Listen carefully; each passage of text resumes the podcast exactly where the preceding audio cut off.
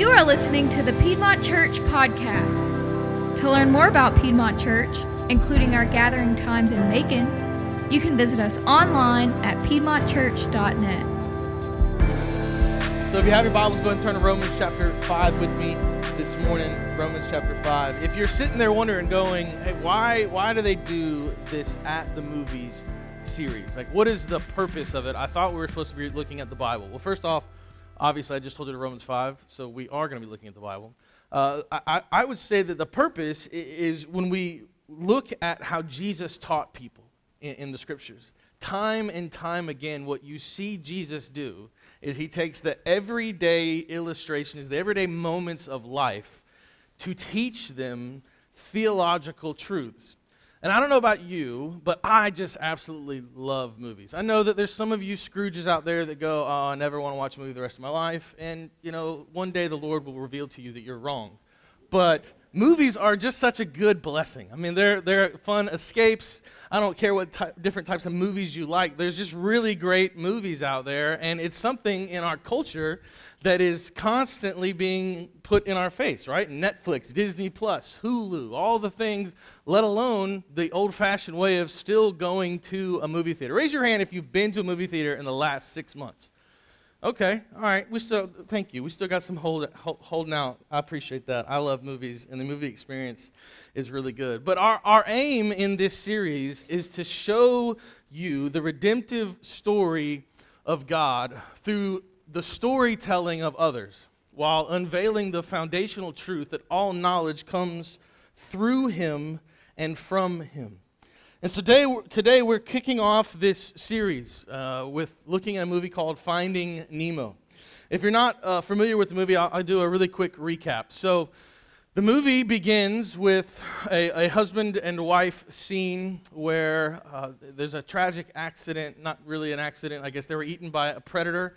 So, the, uh, the husband is left with uh, just his son. And if you can imagine being a single parent, um, going through the traumatic experience of losing your spouse and 365 children, um, then you would um, be very familiar with Marlin, who is the main character of this movie.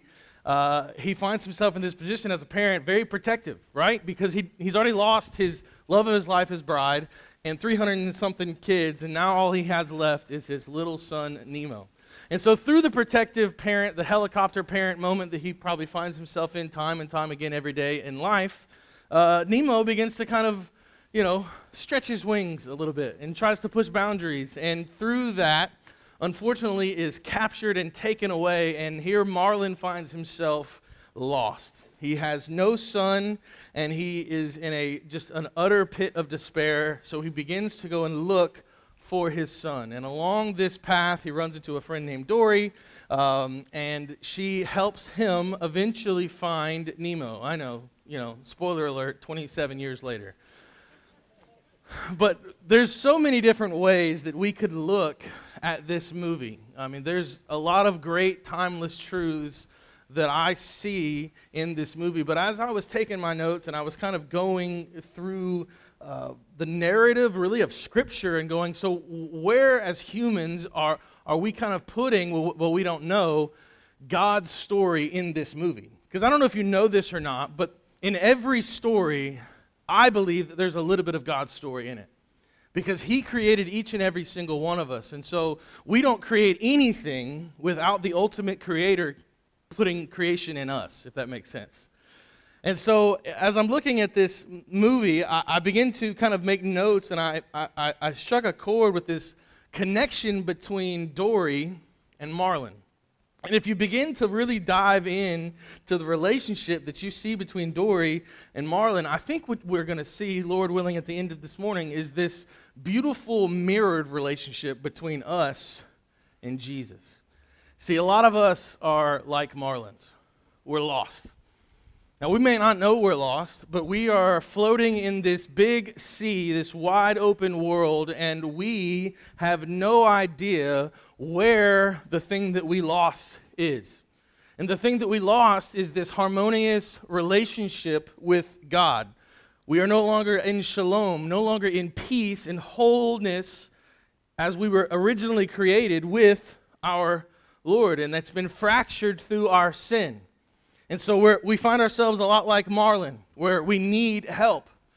And then this person in the movie, Dory, steps in to help Marlin in, in a time where he, he has no idea what he needs and what, where to go. Dory steps in, and I believe that Dory is a great mirror picture of Jesus. So you and I walk through life as lost folks, aimlessly kind of moving this direction. We can kind of look out and see glimpses of God, but we don't always understand what it means. And then Jesus shows up right in the middle of the story. Maybe for some of you, it was for VBS.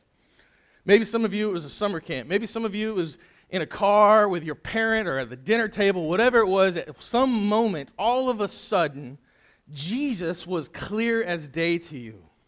And where before you may not even realize you were lost all of a sudden you have a clear picture of wow, of the depravity and the sin of who you were, but Jesus became a good friend to you, just like Dory became a good friend to Marlin. But it doesn't stop there. I think sometimes in our Christian walks, in our, our relationship with the Lord, that's where we stop, right? I got my salvation, I'm good to go. Let's go to church and let's make sure we keep the salvation up because I don't want to somehow, possibly, if I could, lose it. But that's not where it stops, is it? Marlin and Dory continue on this search. And at different moments, Marlin is second guessing Dory. There's a specific moment in the movie where Marlin believes that they need to go over these cliffs, and Dory's going, No, I'm pretty sure we need to go through them. And even still, Marlin pushes back and pushes back, and they end up going over the cliffs. And if you've watched the movie, there's a bunch of jellyfish, and it's not good. And I think what happens in this moment is a lot like what happens with us with Jesus sometimes. See, we look at Jesus and we say, ah, I really want to do this. And he lets us. And if we're not careful, we can look back at Jesus and go, Why did you let me make that decision? But then the answer to that question would be something you didn't like either, because if Jesus didn't let you make decisions, then what would you actually be? A robot. You wouldn't be a real good follower. You, you would be asking the question, time and time again. Why does, why does such a good God let bad things happen? It's because He lets you make choices. I don't know if you knew that or not. He lets you make choices. And you and I, just like Marlin, we make bad choices sometimes. And those bad choices have consequences and repercussions in our life. But you continue on in the movie, and Marlin's about to give up. All hope seems lost. But Dory continues to stay persistent. And I believe this is a great picture of Jesus. Think, think about the prodigal son story, where this moment where the son leaves and the father kind of goes about his life, but constantly is waiting on the son to come home. At every moment, Jesus is this picture of Dory where he is waiting for you to follow him. Now, I, I do not in any way want to diminish the, the, the Godhead, Father, Son, and Spirit, and certainly the Son to this little fish who I think has memory loss issues in, in the story. But I do want you to realize that what you see in this movie between the friendship of Dory and Marlin, Jesus is looking for a relationship with you very similarly. And the question is do you have a relationship with Jesus or have you just believed in kind of who he is? And so, what I hope to do through Romans 5 is kind of unpack what it means to have this relationship with Jesus and what that can do for you in your everyday life, what it, what it means to have a true friendship, like you see from that in Dory and Marlin, that we can have in Jesus. So, I want to walk through this text verse by verse. Romans 5, chapter 1. Let's dive in together. It says, Therefore, since we have been justified by faith, let's, let's stop really quickly. What does it mean to be justified? Well, what is, what is this, this big Christianese word I think we use sometimes called justification really break down for us to mean? I had a, a, kids pastor one time t- tell me that the definition of justified is, is a really easy way to saying it is just as if I had never. Just as, just as if I had never sinned. This is what justification is. So, what Paul is writing to the Romans here is he's going to unpack this idea of a relationship with Jesus. And he begins by saying, Since you, Christ followers, is who he's addressing this to, you have been justified, meaning you have been made right. So we talked about that, that, that, broken, that lost thing that Marlin experienced. Like you and I are in this place. When we are created, sin came into this world and it has come into every single one of us. And because of that sin, our relationship, our wholeness, our shalom, as, what the, as the Old Testament calls it, has been broken. Our relationship with God has been severed. And so there's no way back to Him without some version of justification because sin is a crime committed against God. And so, because God is holy and just, sin must be paid for. There has to be an account for this wrongdoing. He cannot just turn the other cheek. He can't just turn a blind eye and say, oh, it's okay, because he is a holy, just God. And because of this justness, because of who he is, sin has to be accounted for. And so you go back to the Old Testament system. They put in this, this law. And for many, many years, people thought that really what they were doing was paying for their sins. But in reality, what was happening is they were just pointing to the reality that they could never pay for their sin. They could never be justified by their works, by something that they did. That's why if you go to the book of Hebrews, it doesn't say that Abraham's faith Abraham's work, excuse me, was counted to him as righteousness. It doesn't say that Abraham did a really good job of leading the Israelites and he did a really good job of repenting. What does it say? It says that his faith was counted to him as righteousness. So what does this what does this have to do with justification? Well, Abraham went through these so, quote unquote motions of following after the Lord, knowing that every single step he took in following God was a step in faithfulness was a step in faithfulness to the coming Messiah, was a step in understanding that his payment could never be paid by himself, but he needed the ultimate sacrifice, Jesus. And that's what Jesus comes in and does. He becomes this sacrificial lamb. Going back to that Old Testament system, we no longer had to once a year get our, our, our perfect lamb and slaughter it with the priest. Jesus became that for us.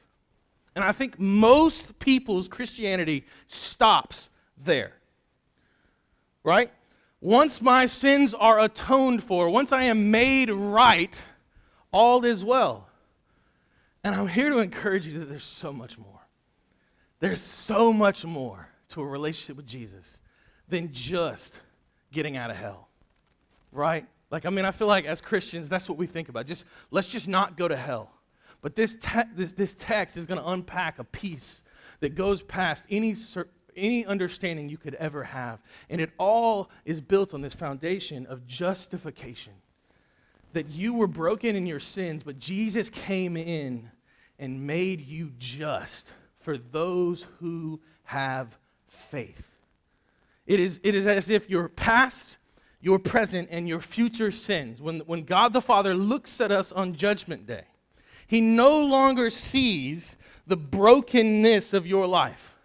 He sees the beauty in the covering of Jesus' blood over you. And that is a great future thing. But what about today? What about here and now? Let's continue on. Therefore, since we have been justified, meaning we have been made right back to connection with God by faith, which, by the way, you go to different text. You think faith is probably something that you like did and earned and have and all those things, but it was really a gift from God to you, right? So again, not built on your works. You can go to Ephesians and look that up and says this this gift is not of your own doing, but it is actually from the Lord to you. And, and so we, we say yes, we receive the gift, just like on, on Christmas, when you wake up and somebody's got this beautiful wrapped gift for you. You opened it, but you didn't do anything, right? You just received this glorious thing. And this is exactly what's happening. You receive this glory of justification. And he goes on to, to unpack what this justification means. He says, We have peace with God. He unpacks again this idea that it wasn't you. Through our Lord Jesus Christ. Through him, meaning his blood, his sacrifice, we have also obtained access by faith into, listen to this part, into this grace in which we stand. Notice it doesn't say like we will stand. He says we stand in it now. And we rejoice in hope of the glory of God. What Paul is saying here is that through our faith, we have been made just with the Lord. And because of that justification, we now have peace. So I think we read that and we go, oh, we will have peace. But what does he say? He says, You will have peace, but he also says, What? You now stand in peace. If you've ever heard a pastor say, Hey, the gospel isn't just for your salvation, it's for your everyday, and you went, What does that mean? This is kind of what he's talking about. See, I think there was a, there's a moment in Christians' lives, and I had this early in my 20s, that I believed that Christianity was just about getting me saved. And so I would ask questions in Bible studies like, can we get deeper? Can we get to the deep stuff? You know what I'm saying? Like, I really want to dive in deep. And I had a leader look at me one time and say, if you've ever gone deeper than the gospel and you want more, you missed the gospel. Because that is the depth. It doesn't get any deeper than that. This, this understanding that there was nothing you could do, but yet Jesus did it for you. There was a love that you could never fully understand. And I'm not sure we fully understand this side of heaven, but one day, I'm going to stand and you're going to stand in awe and wonder of the Lord. And we're going to have complete and total understanding and peace of this idea of the gospel that you were dead and He made you alive. And that understanding isn't just a peace for the future, it's a peace for now. And Paul's going to unpack this idea that the peace you receive isn't just something for the future, but it's something for the day, today. He says at the end of that verse 3 we rejoice in hope of the glory of God. What is this hope? I don't know about you, but we use hope a lot. And we use it kind of, you know, just leisurely. Man, I really hope this happens. I really hope we go to lunch here. I really hope that this thing works this direction. And really, what we mean is we really just kind of hope that when we throw our dice, that everything lands the way we want it to. But that's not biblical hope. That's not really a true understanding of what God is saying when He's talking about hope. I, I love this definition of hope. Biblical hope is the knowledge that it will come without the knowledge of when it will come. Hear that again. Biblical ho- hope is the knowledge that something will happen, it will come, without the knowledge of understanding when it will come. And what Paul is pointing to us and, and, and using, uh, being a vessel for the Holy Spirit to communicate to us is that this hope for the glory of the Lord, it will be shown. And it will be shown through the servant heart of his people.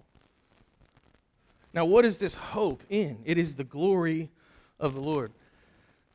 glory is a, like a tough word, right? Like, I mean, I feel like you've got basketball movies named, you know, Glory Road or something like that.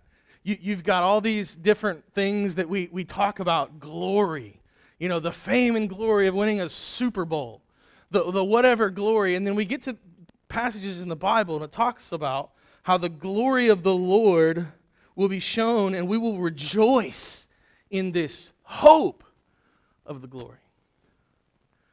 But what is glory? I mean, is it just something where everybody stands around and goes, Man, look at that glory? I have no idea what I'm saying, but look at it. It's glorious. I think it's something deeper. Habakkuk 2:14 says, For the earth will be filled with the knowledge of the glory of the Lord as the waters cover the sea. So at some point, this earth will be filled with this idea of glory. And everyone will know of the Lord, just as the waters cover the sea. Rabbis used to call glory this the, the, the definition in Hebrew is kind of this weighty thing. It, it's something that's just heavy, is how they would describe it. I think a, a better way uh, to expound upon more of what they meant when they said weighty and heavy is the sum of all of its character. And I say it because if we talked about the glory of a sport, we could, we could put it in that phrase. When we talk about the glory of the Lord, when we say the sum of all of his character, everything that he is his holiness, his mercy, his grace, his justice, his grandeur, his ability to create, his power, all of it. If you were to somehow bottle it up and put it on a scale, that would be glory. We would see whatever number, and it would be infinity, by the way. Whatever in infinite number came up, this would be the glory of God because He is so grand. And it's probably a concept that we won't fully understand this side of heaven. But glory is really just this picture of everything that makes up this individual going to movies, raise your hand if you've seen the movie Shallow Hal. Man, okay. That was a slow reaction. I was getting nervous for a second. So here's a picture. So Shallow Hal, Jack Black. It, it's uh, somehow he, it, he gets, uh, we'll just say cursed, where he only sees, um, he, he, had a problem, I think, look, looking at women and, and thinking, ooh, they're really pretty, so they have worth, and they're really ugly, so they don't have worth. That's this movie, right? And so he got cursed by Tony Robbins. Uh, he's like a motivational speaker, right? So uh, he called him banana hands because he had really massive hands. I'll never forget that line. It was amazing. But anyway, he, he curses Jack Black to only see the person's insides, right? And so Jack Black looks out, and he's still this kind of broken individual who, who looks, looks at women based solely on their outside appearance.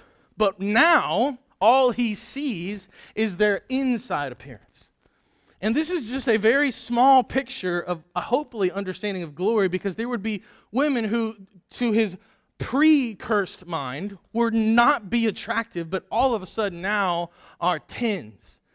And it's because he would see their character and he would see, man, they are beautiful people. In so many ways, he would look and say, Look at the glory of them. Now, that might have been an absolutely ter- terrible illustration. It was on the fly. So if you don't get it, just erase it from your memory. But I think this is somewhat of an understanding of glory for the Lord. It is everything of who He is. It isn't just this external picture that we have of Him, it is who He is. And so when we look at it, what Paul is saying is that we will rejoice in the hope, meaning that thing that will come this Habakkuk 2:14 that the glory, the weightiness, the beauty, the grandeur of God will be over this entire earth. Well, how is it going to happen? Our peace, this moment, comes from the knowledge that Jesus is redeeming all things. And get this part you have been brought into this redemptive work. If you are in Christ, you have been brought into this work. Continue on, verse 3. He says, Not only that, meaning that not only have we received justification and we now have peace and we will rejoice looking at this future hope, not only that, but we rejoice now in our sufferings, knowing that suffering produces endurance and endurance produces character. And character produces hope. And hope does not put us to shame. Why? Because of your power? No. Because God's love has been poured into our hearts, believers, through the Holy Spirit who has now been given to us. Those last two or three verses right there are really countercultural, aren't they? I mean, how often do we really own this idea that suffering is good for us? I think on a sports level, there's an idea of it. We get it. You work out hard and you, you sacrifice now for the gains later. We, we understand that. For those of you that might play the stock market or whatever, you might understand like, hey, let's buy low, you know, or you know, whatever, and hopefully it goes up high. There's probably different aspects in area and business and, and parts of your life where you've done something that's been very difficult for a season, knowing that, uh, hoping, right, that it will come to something in the future.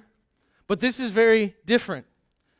Because what the Lord is telling you and I in this text is that you have eternal peace. You have that, that thing that Paul talks about in, in Philippians chapter 4, the, the Tim Tebow eyes, right? Like you can do all things through Christ because you've been in the gutters and you've been up on top of the mountain, and neither one of those things fill your boat. But what does fill your love boat, what fills your heart, what fills everything is Jesus. The understanding and the ultimate connection and relationship that you have with Him. And if you're sitting here going, I don't have that, I would just urge you to pray and ask for it. And say, God, I, I don't have this connection with you that fills everything. Help me to have it. And He says, If you seek me, you will find me. Right? So if you're lacking in this beautiful relationship and you're hearing me talk and you're going, yeah, yeah, yeah, yeah, that's just a bunch of church stuff, I'm telling you, it's not church stuff, it's your life. And if it's not your life, it can be. You can have the fullness, the peace that surpasses every bit of understanding you could ever have by doing one thing crying out and saying, God, I don't have it. I want it. Be, be that for me. I'm lost in a sea. I don't even know what I'm looking for. And I don't need you to be Dory, I need you to be Jesus. Take me. Give me that thing. Help me understand that when the hard times come, it's just a blip on the radar of your goodness. That I'll slow down and stop and I'll see how good you are. Here is how the gospel changes everything from the understanding of just for salvation to the everyday if we just live as Christians for salvation, when the hard times come, we will look exactly like the world. Meaning, here's a good one. Next year, when the election happens, and you're somewhere in public, and somebody starts talking about how our world is going to proverbially go to hell, if you buy into suffering because, oh, Biden, Trump, or DeSantis, or whoever else, if you buy in and put your hope in that, it is going to go to hell, in at least a proverbial sense, right? Because people are broken and they're going to let you down.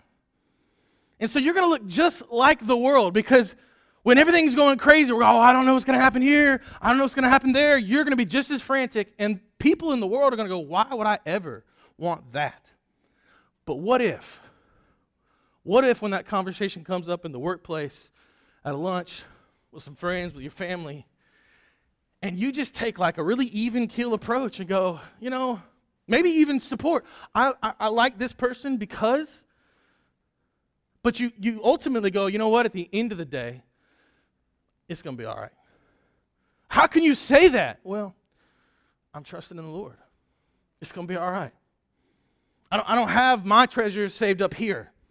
I have them saved up in Him. And people will start looking at you going like, this person's freaking crazy. But I kind of want that. I, I kind of want, no matter what is happening in the oceans around me, that my boat is calm. I mean, there's the number one selling section in any bookstore, if they still exist, right, is like self help books. And it's because everyone's boat is rocking with the world around them, and they're trying to figure out how to get a boat that rocks less. And what Paul, inspired by the Holy Spirit, is saying, you have a friend in Jesus who will steady your boat. Let him on. Let him take the helm. You stop. And you'll find ultimate peace, and you'll see this picture of the glory of God. And when the hard things come in life, you won't just be a Christian who's worried about your salvation, you'll be a Christian who has ultimate peace and guidance from God. And we talk about how we want to lead people to love God, love people, and invest in His kingdom. When we become a people who are more just about than just salvation and the everyday Christ walking life, right? Where we're actually following Him, hoping to see the glory of God over this earth, that's when we'll start to see people come to faith in Christ. We, we can get up and we can, we can teach you how to share the gospel, and we're going to do things like that. And we can teach you how to have good Bible studies and have great community. But if you aren't letting Jesus on your boat and be the ultimate friend and letting him calm the, the waters of your life, all of it is for naught. Because you're just going to be like those seeds in, in, in, the Gospel of Luke, right? That receives this thing for a moment, but when the, the weather comes and the heat comes and all the aspects of this difficult world come, it's going to fade away. You need to lean on Him. You need to trust in Him. I'm going to read these last few verses and I'm going to close up. Band, if you guys want to come on up. Verse 6 For while we were still weak, at the right time, Christ died for the ungodly. For one will scarcely die for a righteous person, though perhaps for a good person one would even dare to die. But God shows his love for us in that while we were still sinners, meaning like scoffing at the Lord, spitting at him, re- renouncing his name at every corner. Ah, I can't believe in that mess. While you were still doing that, Christ died for you since. Therefore, we have now been justified, made right by his blood. Much more shall we be saved by him from the wrath of God. For if while we were enemies, we were reconciled to God by the death of his Son, much more, now that we are reconciled, shall we be saved by his life. We will see the fruits of that salvation here and now, is what he's saying. Verse 11 More than that, we also rejoice in God through our Lord Jesus Christ, through whom we have now received reconciliation. We have now received that wholeness, that peace. We are now friends of God. If I had to sum up this, this text, with our at the movies thing. Essentially, what he's saying is while we were still Marlins, lost in a sea and not knowing where to go, Jesus showed up.